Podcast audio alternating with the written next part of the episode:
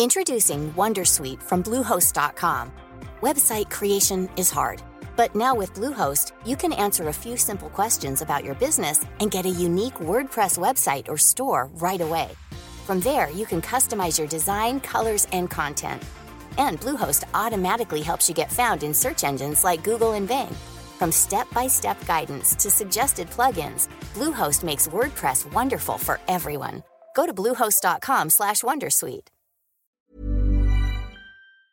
This episode of Politics Without the Boring Bits is sponsored by BT because BT means business. BT knows that businesses come in many shapes, sizes, and guises, from the person just starting out at their kitchen table to the biggest employer, which is why no matter what line of work you're in, they've got your back to help you succeed and do what you do best. No doubt connectivity is a must in Westminster, and it certainly helped us to get this episode created and distributed to you listening right now. BT already connects more than 1 million businesses and public sector organisations, offering secure and reliable connectivity. Nearly three quarters of people running a business or side hustle feel they couldn't do so without reliable broadband and mobile connectivity. That's why having connectivity you can count on is a must for business, whether it be facilitating multiple devices being connected at once or making team calls or guest Wi Fi access for customers. BT's connectivity helps keep you and your customers happy. Whatever your business, BT's got your back. Search BT's got your back. Welcome to The Times. To find out more, head to thetimes.co.uk. Welcome to the latest Times Opinion podcast. My name is Tim Montgomerie, and it's our special time of the week when we review the last seven days of the general election campaign. And I don't know what you have done, Danny Finkelstein, to deserve this, but this is your third one in a row. So thank you very much for being here. And then making their debuts in our election podcast, we have our political correspondent Laura Pitel, Hello. and hello, and also birthday girl columnist Alice Thomson. Happy birthday, Thank you very much. Alice, and thank you for joining us on your birthday. So we're going to start, as we always do on Fridays, with the question: What was your moment of the week, Laura Pitel? What was your moment of the week? My moment of the week was that video that came out on Sunday of Ed Miliband getting mobbed by a hen party. it was just irresistible. This election campaign has been a bit sort of dry. We've been a bit lacking in fun, silly things like that, and I loved it, especially the rather slightly po-faced spin doctor trying to negotiate the entry of one of these women onto the Ed Miliband bus. I liked it because it kind of reflected this um, sense of changing impressions or views of Ed Miliband over the campaign. The Tories have been expecting everyone to be horrified by him. Now, I'm not saying that, you know, we, I think we have to put it in perspective. I saw a survey the other day saying that the average voter gives Miliband something like 4.2 on the good looking spectrum out of 10. So it's not like everyone's suddenly falling in love with Ed Miliband, but Not if you look at Twitter with his head on He's the Poldark's body fandom. and James Bond's body, but uh, Danny Finkelstein, this whole Milifandom thing, his ratings have improved. But actually, if you ask who people prefer as prime minister, they haven't really been No, transformed. the, the Milifandom actually suggests something else which I think is important and positive for Labour, which is that they're very good at social media. I thought that was a very smart operation. It obviously came from the central office. I mean, if you did if you did a Millie uh, dandom uh, of me, you'd have to uh, put my head on Poldark's body in order to uh, make it work as well. Um, so I'm sympathetic to Ed Miliband in that respect, but I thought it was brilliant because, of course, if you can create a social norm and you can uh, undermine expectations, it does help make Ed Miliband not a drag on the ticket. I think it's very important they don't take it too far. They do have to realise there's a big gap between David Cameron and Ed Miliband on who should be Prime Minister. By and large, projecting Ed Miliband on the television isn't a particularly good thing for Labour, but it's obviously better that he should be, particularly with Labour voters whose turnout they're reliant on, not a drag and I thought it was a very smart operation on social media. So I just noted that because there's been some suggestion that uh, that Labour's quite well organised on the ground in terms of you know having sophisticated campaign techniques. This was the first time that I personally witnessed something I thought that was quite sophisticated. and I do, do recommend to listeners go visit ToryNHSPlan.com if you want another illustration of how good Labour are at social media. Um, what was your moment of the week, Danny? Yourself? Um, I hope the- you're going. I hope you're going to recommend something more substantial than Laura. She hasn't. She hasn't got herself No, to a very I- elevated. On um, the contrary, I mean, I think, I think, I think, you know, at the end of the election, that could well be seen. Uh, by the way, the moment that Laura picked as very uh, significant. But I'm going to pick. Uh, I'm going to because because it will be symbolic rather than significant in Okay. itself. But if I had to pick a moment, it would be something else that I think will be seen as significant potentially, and that was the SNP's manifesto launch. First of all, uh, just a word for on the on the sort of uh, choreography of it. It was an extraordinary picture that you could get from far back uh, with this massive climbing wall. It was very well choreographed. It had an amazing atmosphere by all accounts, and the Times report and my talk with correspondents who were there about the atmosphere suggests it was had a very. But it also it's very significant. Uh, you know, if you what's very significant about it is that the SNP is um, proposing to support a Labour government on measures that only apply to England, for example, lower tuition fees. That is obviously a very significant moment, potentially very significant constitutionally if they were to be in the position of a minority, possibly significant in the election campaign. Definitely my moment of the week. Okay. Um, birthday girl Alice Thomson. What's your What's your choice? Mine was actually the removal of Tower Hamlets Mayor Lutfur Rahman because actually we do tend to feel at the moment that apart from wanting to take hundreds of selfies of them, we don't really like our politicians and we think they're sleazy and ghastly and hideous. And this was a moment when you realise that actually in Britain, when things go wrong and people are corrupt, you know, there are consequences and we will do something about it. And rather amazingly, it was four ordinary citizens who came together who said this is totally unacceptable and they've managed to get rid of him. And I think that's rather amazing. And quite a, a lot of good investigative reporting by the Times' own Exactly. Dominic Kennedy. We should uh, we should and I think it is as well. important because they kept everyone who was involved kept being accused of racism, and actually it was just sort of a kind of British tenacity to keep going. Although the police didn't behave particularly well, you feel that actually it did show something good about Britain and campaigning, and that we're not corrupt. We don't spend vast amounts of money, and we don't try and Hmm. do this sort of thing normally. Do you think um, lots of people are voting by their postal votes now? Lots of people listening may have already voted by their postal votes. And of course, that is another area where people worry that there is a lot of fraud in the system or potential for fraud. Do you, do you share that concern? I don't know if people do worry that much. I think they worry more generally that politicians are sort of sleazy and of lying course, yeah. and But don't on care the about things. specifics of On the. the postal vote, no. I think actually it's a brilliant way to get out the young, and I would do more of that. And actually, I think we should make it much easier to vote. Okay. Who, who, who had a good week for you? I think St Andrew, actually, unlike St George, who on his birthday yesterday, Yeah. Um, on Thursday, we should say. We were the- recording on Friday, but some uh, people will be listening at other times. um, who had a pretty shoddy time. And Mm. I think, um, having just been in Scotland interviewing Nicola Sturgeon, the Scots, having lost the independence referendum, seem to be on this extraordinary high and they really feel they're getting somewhere and they feel they can actually now dominate the union, which is absolutely extraordinary six months down the line because you thought there would be a moment when they crumbled or when they felt that actually they weren't being looked after. And now, it, I mean, some of it's hubris, but they do definitely think that they could be holding the upper hand, that they could be in a sort of reverse takeover Mm. of Britain. And it is rather extraordinary actually to see this because in some ways they're in a better position than they were before the referendum. Mm. And I, I don't want you to break the exclusives a- aspects of your Nicola Sturgeon interview before um, it's been published in the in the Times. But she's an impressive woman on a on a personal level, Nicola Well, Sturgeon. I always think you shouldn't really talk about women's looks, but you almost can't help it with her because she's very like Margaret Thatcher and Angela Merkel in that she's produced this persona of herself now. So her hair never moves. And she has these extraordinary clothes, and she's incredibly polished. It's almost as if she's hiding behind something. She's almost asexual, and she's incredibly strong because of that. And she's fantastically powerful when she talks, and she has spent a lot of time in the Scottish Parliament Mm.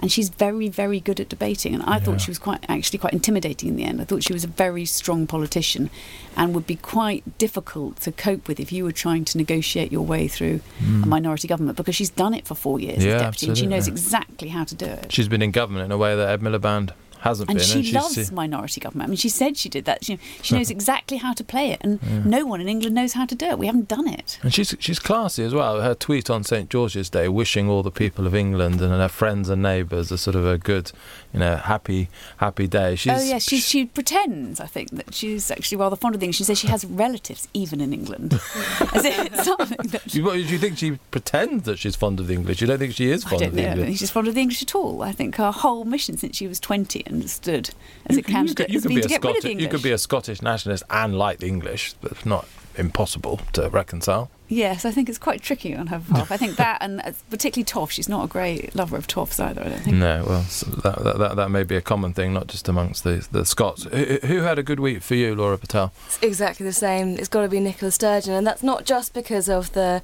way she's been running rings around everyone in Westminster and dominating the news schedule here. So yeah, it matters in terms of this election and how she's going to potentially put Labour in power, but also in terms of her long term aim, which is for Scotland to break away, to be an independent country. She's very brazen and open about that.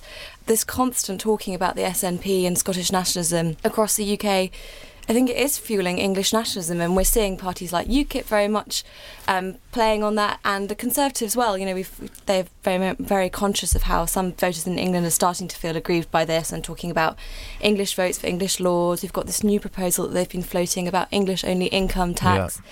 And for Nicola Sturgeon, that's great. This is exactly what she wants. She wants a rise in English nationalism that ends up pushing Scotland away. How, how close are you, do you think we are to English nationalism? Some, someone said to me earlier in the week, which I really liked, if the first time someone stands on an Englishman's toe, the Englishman apologises to that person and says, so, so sorry.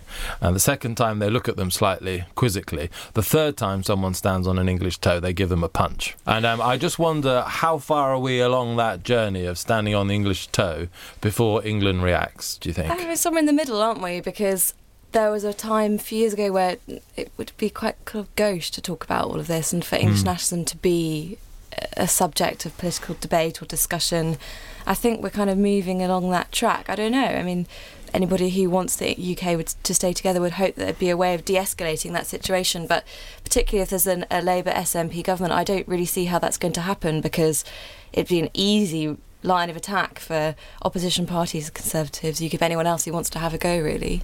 Danny Finkelstein, I think you've got a good week and a bad week, two for one offer. Exactly. I want to say that I think it's been a good week and a bad week for the same group of people, and that's the Conservative Party. This week, they have succeeded in landing, or whether they've succeeded in doing it, it just simply has landed, uh, a big issue, uh, which is the question of uh, the SNP's leverage in a parliament, um, whether that would move the Labour Party to the left, and also the constitutional aspects of that. The reason why it might be a bad week is it might not work, and if it doesn't, the Conservative Party isn't going to win the general election because at the moment the economic message hasn't worked. It could also be an error. Uh, so there's a perfectly legitimate argument that says you stick to the economic argument solely and don't muddy A- it. an argument that Phil Collins has been making um, for Times Red Box, and I should Yes. I'm interrupting this with an infomercial, but um, all Times subscribers, if you want to read this and some other background reading to the issues that we've been discussing today, please go to the times.co.uk slash comment central. But break over Danny Finkelstein Yes, in the spotlight again. I support the uh, strategic idea to establish this. I think it's a real issue. I think people are likely to care about it if you can unite it with the economic message and it doesn't become purely constitutional. I think it has real strength. But I acknowledge. You know that is a that is a punt, and it might not work, and therefore you might therefore the Conservative Party might have had a bad week by moving on to something that doesn't work. Personally, I sort of bristle at the idea that the break in the union is somehow uh, the result of the Conservative Party's manoeuvre. Basically, the Labour Party in the 1980s made a decision to move towards the claim of right and to argue that uh, the Conservative Party's government in England wasn't legitimate in Scotland. That was an argument that George Foulkes first made. The Labour Party gradually was brought behind it. They made that argument, and it's not for them now to argue, as we two weeks to a general election, that somehow this argument was shaped by the Conservative Party. Uh, the Conservative Party is reacting to something that is a legitimate issue, but strate- and totally legitimate to talk about. And I don't think it's responsible for the break of the union. I think the SNP and Labour Party have equal blame. The question is, will it work? If it doesn't work, this has been a bad week. If it does work, it's obviously been a very good week. Alice Thomson? I think the reason being partly Scottish that I feel very ambivalent about what the Tories are doing is because I feel they've handled the referendum so badly. So after the referendum, they did behave very badly. And having gone up to Scotland and said, "We love you. We think you're fantastic. You know, we want you to lead. We want you to be together in this." It was very, very strong language. And then straight afterwards, they didn't really continue with that language. It was almost like, "Oh well, we duped you. We told you this, but actually, you know, in the long run, we don't really care that much." I, and I, I think I really disagree with that, Alice. Um, you're Well, being, from- being a naughty, interfering. Maybe, maybe I'm not. But, But that's also, the view in Scotland very strongly, and I think that's a very difficult one that they they need to counteract at some stage. And with quite a lot of people The- like Hugo or I who the- feel that we have been let down because we feel that there ah. was a very positive language, and that became quite a negative language, There were a and good still nu- quite there were a good number of people who predicted even before the referendum that this SNP surge would happen for all sorts of fundamental I'm structural not saying the- the- I just don't And like the I- language I, they're I, I think you just can't blame the Tories for, for what's happening here. And someone does have to stand up for the English, and David Cameron needed to stand up for the English that morning after the referendum result. But we could have a whole podcast about this, so we must return to the uh, subject. Um, Alice, sticking with you, who, who, who had a bad week from well, your I think Jean Claude Juncker did just because I think it's extraordinary that you can carry on, you know, leading the European Union on a part-time basis when you're taking painkillers and you can't work most of the time. And you know that's extraordinary. At least all our leaders are healthy and they're mm. all campaigning. And you look at David Cameron, and you know when he says his staff say he has to have millions of selfies a day, he is getting out there, and they are engaging. And the same with Miliband, that we've realised that when he engages, he's not as weird as we thought he was. Actually, mm. I mean the reason that we're all now seeing Miliband in different lights because we thought he was so weird and so bizarre and so extraordinary. And actually, he's not. He's you know he's vaguely normal and he's not totally normal. But so there is a sense I think that actually I feel with our politicians that actually they're not Say hello to a new era of mental health care. Cerebral is here to help you achieve your mental wellness goals with professional therapy and medication management support. 100% online. You'll experience the all new Cerebral Way, an innovative approach to mental wellness designed around you. You'll get a personalized treatment plan from a therapist, prescriber, or both in a safe and judgment free space. Your cerebral therapist or prescriber will outline a customized plan with clear milestones along the way so you can get to feeling your best. With Cerebral, you're not alone in your mental health journey. We're here to empower you to live a fulfilling life. So take that first step towards a brighter future and sign up today at cerebral.com slash podcast and use code ACAST to get 15% off your first month. Offer only valid on monthly plans. Other exclusions may apply. Offer ends July 31st, 2024. See site for details. When you're ready to pop the question, the last thing you want to do is second guess the ring.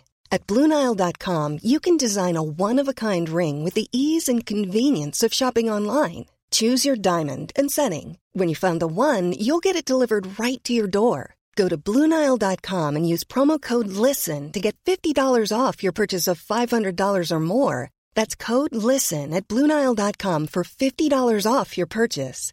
Bluenile.com code LISTEN. This episode of Politics Without the Boring Bits is brought to you by Luton Rising, owners of London Luton Airport, the UK's most socially impactful airport. Find out more at lutonrising.org.uk. as ghastly as we all think they are. They're leaders of all the parties. I mean, apart from Nigel Farage, who I really can't abide, there are good points to all of them. And what do you think about this uh, whole sort of meme that's taking off that David Cameron isn't putting enough energy into his own campaign? He was very strong in an interview with Fraser Nelson in The Spectator, saying, "If only you knew how many constituency visits I was doing. I think he did 25 Well, last he's a classic or- old Etonian, the problem, isn't it? That he's pretended not to work when he is working very hard. and I think that's the problem in a way for him is that he's been too good at looking relaxed when he does do a lot of preparation and he is up very early and he is working extremely hard but he doesn't want to moan about it either so it's a very difficult balance i think for him to have is to say you know on the one hand either be moaning the whole time saying god i'm absolutely shattered and hmm. exhausted and this is terrible and my life's ruined by being prime minister and sounding sort of very me me me and very you, know, you should pity me and on the other hand sounding arrogant because he's saying oh, i can cope with this i can do it hmm. Danny, I'm Danny, enjoying Danny it. Finkelstein? People like David Cameron, and one of the reasons they like him is precisely because he's a kind of moderate and stable political figure, and that's just part of his personality. And the idea that uh, the Conservative Party will win or lose the election because of the appearance of energy, which mostly is narrative anyway, in other words, the superimposition of narrative onto nothing, uh, onto random fluctuation, which is a, a very typical, unfortunately, journalistic or commentators. Uh, quirk. It's just it's just a nonsense. It's an attempt to make something out of nothing. Do I think that the Conservative Party will uh, will do more if he sort of makes an even more upbeat type of speech? No, it wouldn't make, make any difference at all. And that's sort of obvious when you outline what he should be doing. You know. You don't, you don't think how he began this campaign, but by talking about his retirement plans, set this off? No, I don't think. I think. I think if the Conservative Party doesn't win the election, which is obviously very possible, uh, the um, the reasons will be more fundamental. They'll be to do with the split in politics uh, with the UKIP. They'll be to do with the way the Liberal Democrats fell apart, and they'll be to do with the way that whether people feel about the economy and themselves. It will not be to do with his energy or lack of energy. Absolutely, it's, it, it always is those structural things in politics that matter most, but we tend to talk about other things perhaps a little bit too much. But anyway, uh, Laura Pitel, who had a bad week from Slightly controversially, I'm going to say Boris Ooh, because uh, I know he's meant to be the sort of court jester who cheers us all up and comes in and makes everything more fun and lively. I spent two days with him this week. Um, the first was in South Thanet, where he went to try and kind of rally the Tory campaign to stop Nigel Farage winning a seat in Parliament. And I was quite struck by how he just didn't go down as well as he usually does on these things. I've gone on a lot of these events with him where he does walkabouts in town centres and everyone shouts and sometimes schoolgirls sing and all sorts of things happen. what do they sing? We love you, Boris, or you know, honestly, I've really seen it with my own eyes. Um, and in, I think South Thanet is a different place. It's on the end of the train line, where, where it's actually in Ramsgate by the sea. Um, and I detected quite a lot of cynicism towards politicians, people sort of shouting negative things at him. I mean, of course, there were some people who who came up to him and were happy to see him, but it was just interesting how, to me, how Boris obviously isn't. He doesn't work everywhere necessarily. He's Um, not a fully Heineken candidate. not then. necessarily on, and perhaps he was having a bad day. And the second piece of evidence I would cite is that uh, we know that Boris obviously has his eyes on the leadership should David Cameron fail to win a second term in office. And for that reason, he's been trying to keep his powder dry. And so it was a bit of a blunder when he went on Sky News and let the irrepressible Kay Burley persuade him to talk about his leadership ambitions. I think that will be seen as a gaffe. Do you agree with that, Danny? I, I, I sort of think it doesn't really matter terribly much because everyone knows what he was doing, but it certainly was. It certainly wasn't very disciplined, but then he Mm. isn't. So But he's um, been trying to be, and so that was why it was yes, I a think bit that's. I think, I, naughty, yeah. I think that's that's perfectly good. I don't think he'll be hugely damaged by uh, those things. I also thought people overestimated the positive impact he was likely to make. He's not the leader, and you know, but he going on the campaign trail. I thought the pictures that he had with David Cameron and the blue things, those were good because they. You know, they dominated the agenda Yeah. insofar as those marginal things make campaign atmosphere. And I can hardly argue one moment um, that uh, it doesn't matter if David Cameron's upbeat, and the next moment it was crucial that he had a really nice photograph. I don't think either of them are that. Uh, we, we had a leader in Thursday's paper, Alice Thomson, saying, Free Boris, get him out on the campaign trail more. And of course, you did have that thing in 2005 where Tony Blair and Gordon Brown were always together, and the, the argument, we had that famous ice cream Licking photo ice creams, yes. opportunity. And you know, the argument, the sort of subtext was vote Blair, get Brown. And should the Tories be doing a little bit of vote Cameron and get Boris too, or is that just It's too not dangerous? just that; it's more showing that you're a united party. I think so. It's Mm. very important that each of the parties look united and don't look as if they're all fragmented and they're fighting and there's a lot of infighting. And so that's really why you want Boris in the same picture as Yeah. Dave. But actually, what he is very good at is going around the country to all these different constituencies. And and I think you're right, Laura, that there it's not always as universal acclaimed as as you think he is, but it is quite extraordinary watching the effect Mm. when he is going around and just how obsessed people are by him. And he's got that selfie stick just absolutely brilliantly. He's constantly taking selfies with people, and that's what they want. And he loves that and he embraces it. And I really noticed that with Nicola Sturgeon that there are certain type of politician who absolutely adore selfies Mm. and see it as the way to get to people. And then there are other ones who really, really find it difficult and can't bear it. And I like the Queen, who says very much that she thinks it's the worst thing that's happened. Was, was it Cameron though who was just saying, in a way though, he's slightly frustrated by the selfie thing. In a way, Because he 'cause doesn't like no lo- it. he no Mm. longer is talking to No. voters because all they want, they don't want Well, to he- say anything. He They- does say it's something that you can do for voters. In other words, but politicians cannot treat voters, as we discovered with Sausage Roll Gate uh, earlier in the campaign when the UKIP candidate um, was uh, questioned by the police for providing voters with some sausage rolls. Um, you can't do that, but you can provide selfies. Yeah. Um, and um, uh, people do want them. I think for all celebrities, um, that the selfie thing is a huge pain. Uh, it's worse than autographs. Glad you mentioned um, Boris, Laura, and I think one of the interesting conclusions of the campaign might be I think just as the Tories are going to do incredibly well in the West Country, they might do quite badly in London, and that might be another bad thing for. For, for Boris to have to, to answer for to some extent. But sticking with you, Laura, what, what, what new thing did you learn? in Mine's the last slightly follows on from what we were talking about before, and um, it comes from that Spectator interview with the Prime Minister that you were talking about, when David Cameron admitted that the Tory campaign could be seen as boring, which I think is an extraordinary thing for the leader of the Conservative Party to admit. And he admitted it in the context of talking about, he said that the Labour versus Tory campaign could be seen as sort of dream versus plan, with the Tories being the plan. He said, well, sometimes following a plan is a bit boring. Then he went on to refer to what the Tories were offering as being a bit like a car mechanic lifting the lid of a car and tinkering with the bonnet and said, but we have to show where the car is going to go.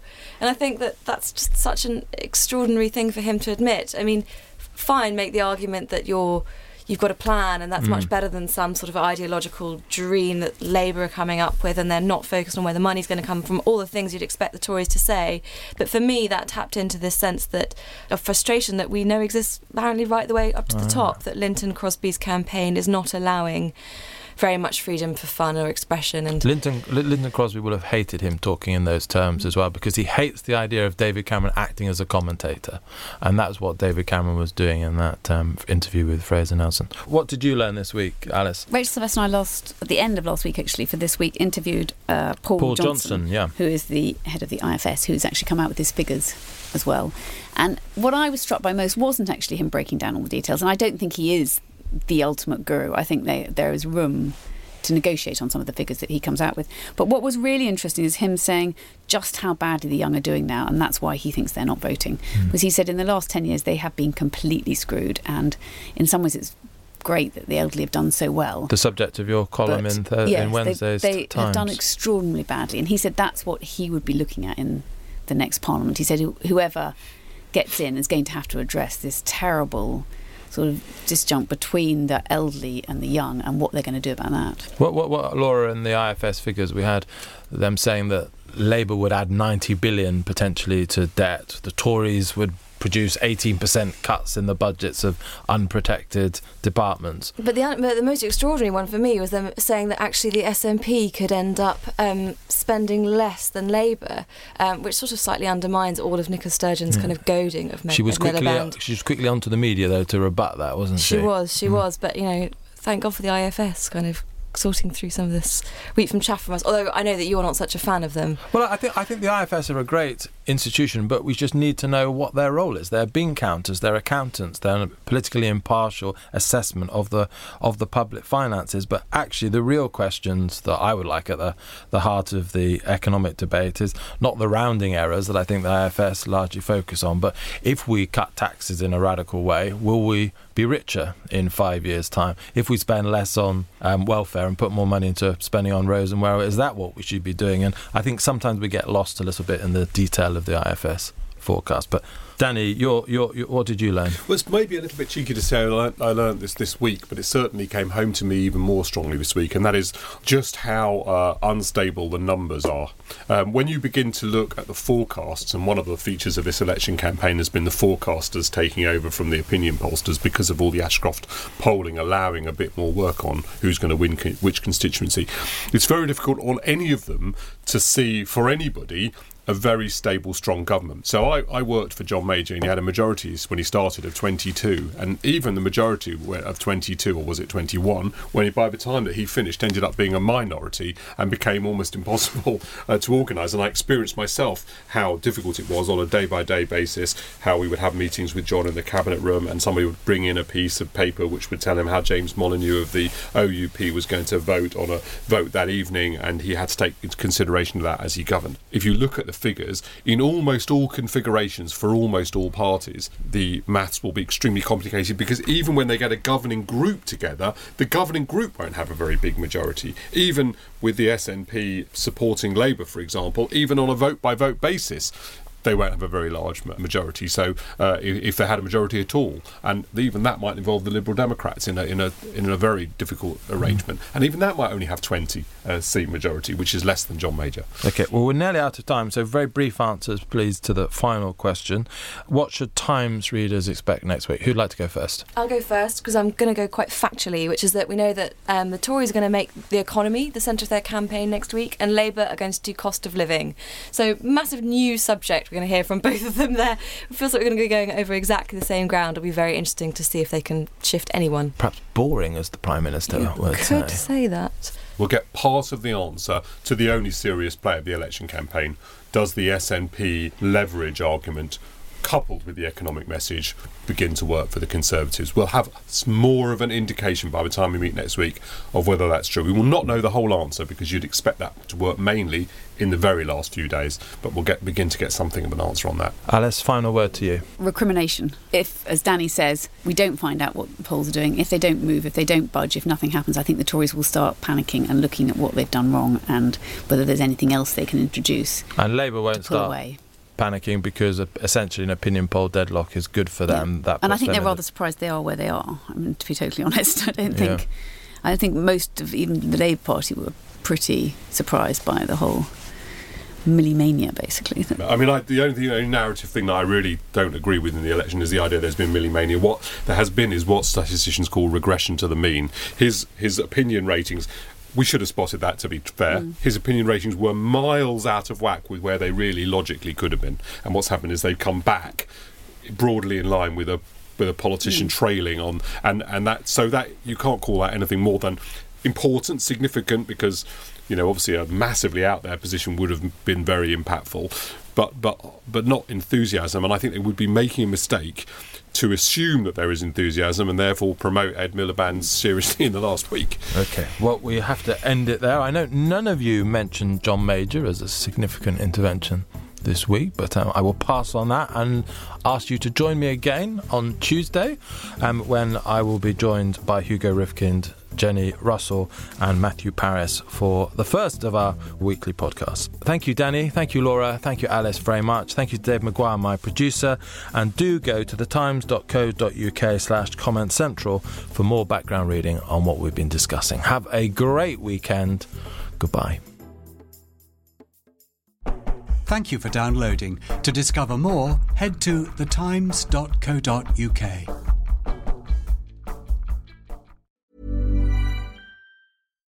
Subtle results, still you, but with fewer lines. Botox Cosmetic, onabotulinumtoxinA, is a prescription medicine used to temporarily make moderate to severe frown lines, crow's feet, and forehead lines look better in adults. Effects of Botox Cosmetic may spread hours to weeks after injection, causing serious symptoms. Alert your doctor right away as difficulties swallowing, speaking, breathing, eye problems, or muscle weakness may be a sign of a life threatening condition. Patients with these conditions before injection are at highest risk. Don't receive Botox Cosmetic if you have a skin infection. Side effects may include allergic reactions, injection site pain, headache, eyebrow and eyelid drooping, and eyelid swelling. Allergic reactions can include rash, welts, asthma symptoms, and dizziness. Tell your doctor about medical history, muscle or nerve conditions including ALS or Lou Gehrig's disease, myasthenia gravis, or Lambert-Eaton syndrome and medications, including botulinum toxins, as these may increase the risk of serious side effects. For full safety information, visit BotoxCosmetic.com or call 877-351-0300. See for yourself at BotoxCosmetic.com.